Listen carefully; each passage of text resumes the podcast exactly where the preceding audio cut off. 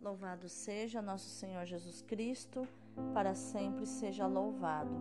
Hoje é terça-feira, 16 de novembro de 2021, 33 semana do Tempo Comum. Santa Margarida da Escócia, rogai por nós. E hoje, novamente, é um dia muito especial, porque é o dia do aniversário do fundador da comunidade da qual eu faço parte, a comunidade de louvor e adoração Emanuel, que ontem estava de aniversário, hoje é o seu fundador, o Padre Marco Antônio Leal, meu pai espiritual, que está de aniversário.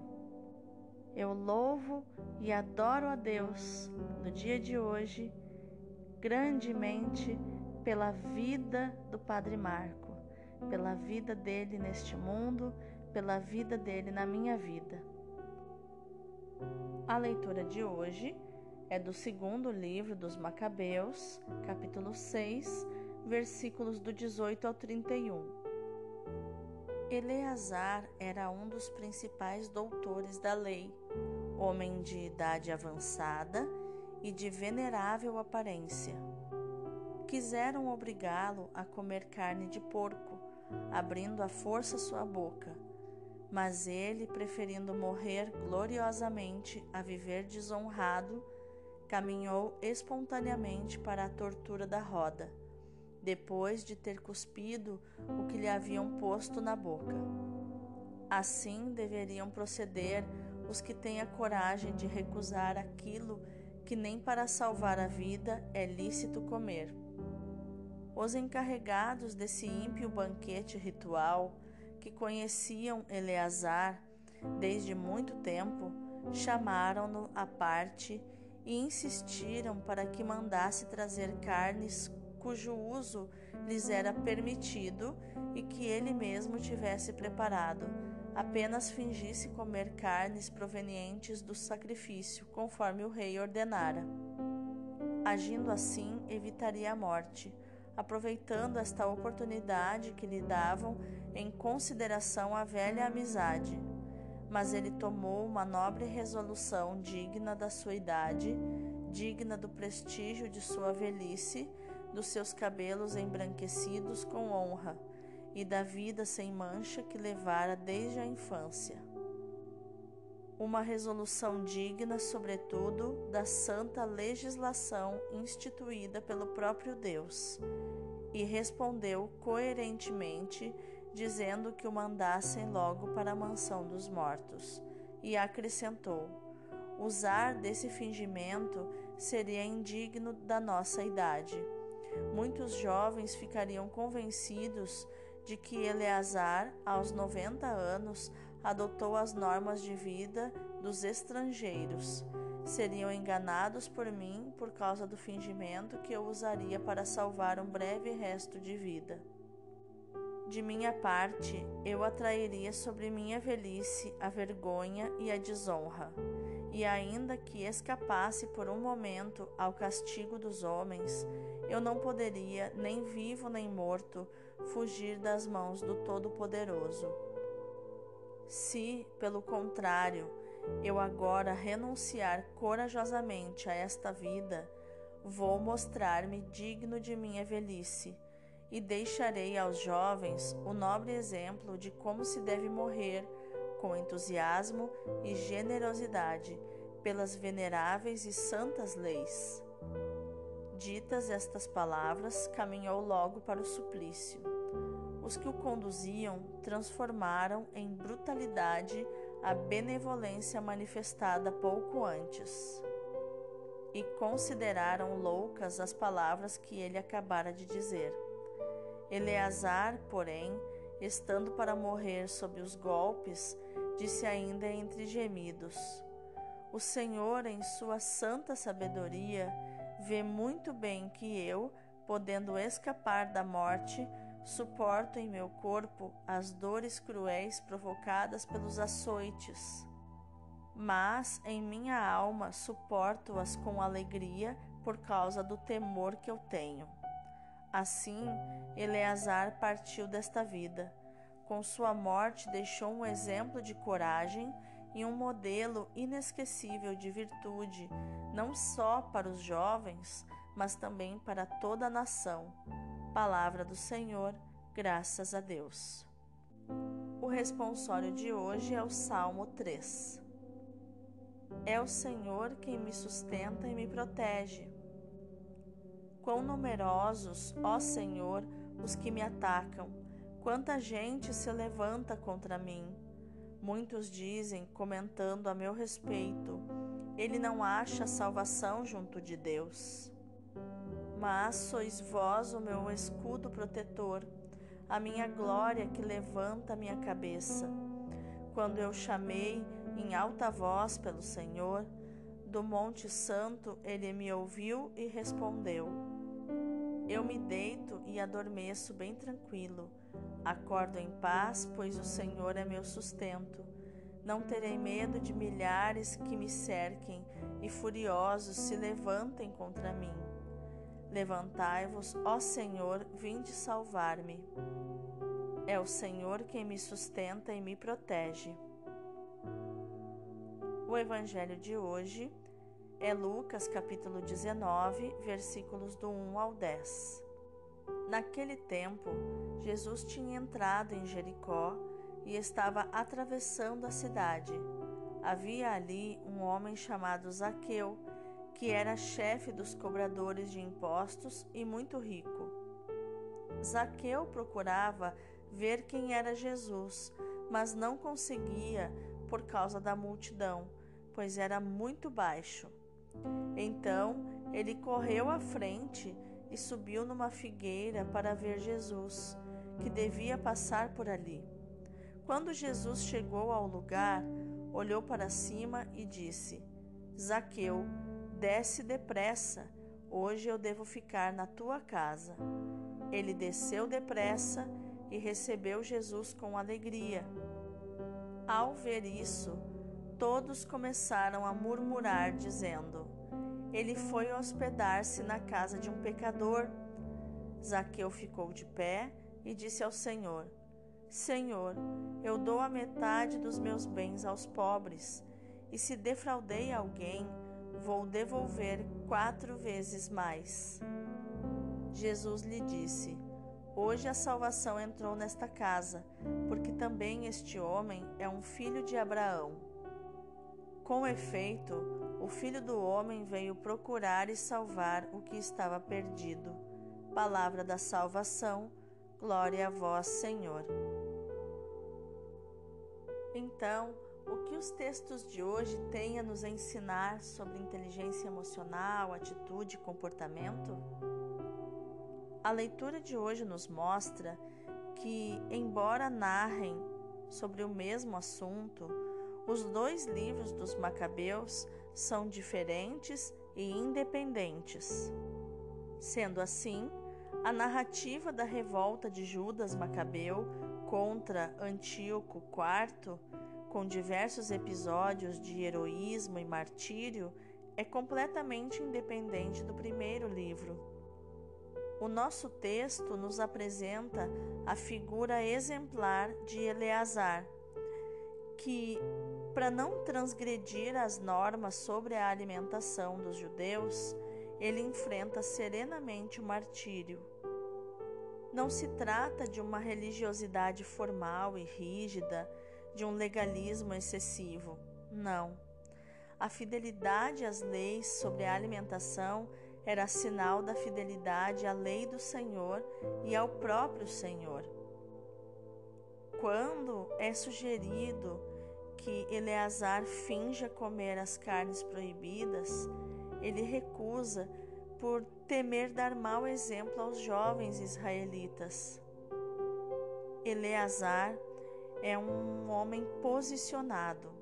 Ele reage com firmeza às imposições do rei pagão e reage com a mesma firmeza à sugestão de comer carnes puras fingindo comer as carnes proibidas para salvar a sua vida.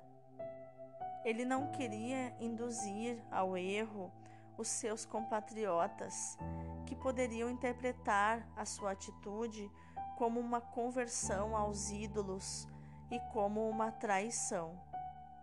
Então, o santo varão prefere enfrentar a morte. As últimas palavras do mártir contrapõem o sofrimento físico à alegria do coração. Ao mesmo tempo que ele estava prestes a sofrer muito fisicamente, ele estava com alegria no coração de, de poder morrer em nome de Deus, pelo que ele acreditava. Porque se não temos por que morrer, não temos por que viver. E assim, Eleazar se torna para todos um exemplo de fortaleza e de coragem. Já o Evangelho nos mostra que, ao entrar em Jericó, Jesus se encontra com Zaqueu, um homem rico e chefe dos publicanos. Perceba o itinerário de fé desse homem. Procurava ver Jesus, mas não conseguia, seja devido à sua pequena estatura, seja a distância psicológica e espiritual que o afastava do Senhor, mas era um homem à procura. Pelo que lemos no Evangelho, procurava Jesus, mas Jesus também procurava Zaqueu para lhe satisfazer o desejo. O encontro de ambos torna-se um momento de graça. Hoje tenho de ficar em tua casa. Hoje veio a salvação a esta casa. Como nos, nos falam os versículos 5 e o 9. O termo hoje mostra-nos a realização da missão de Jesus, mas também a abertura de Zaqueu à salvação. A abertura ao hoje de Deus, a capacidade de se dar conta da sua presença no hoje da humanidade, é o segredo de quem está realmente disposto a seguir Jesus.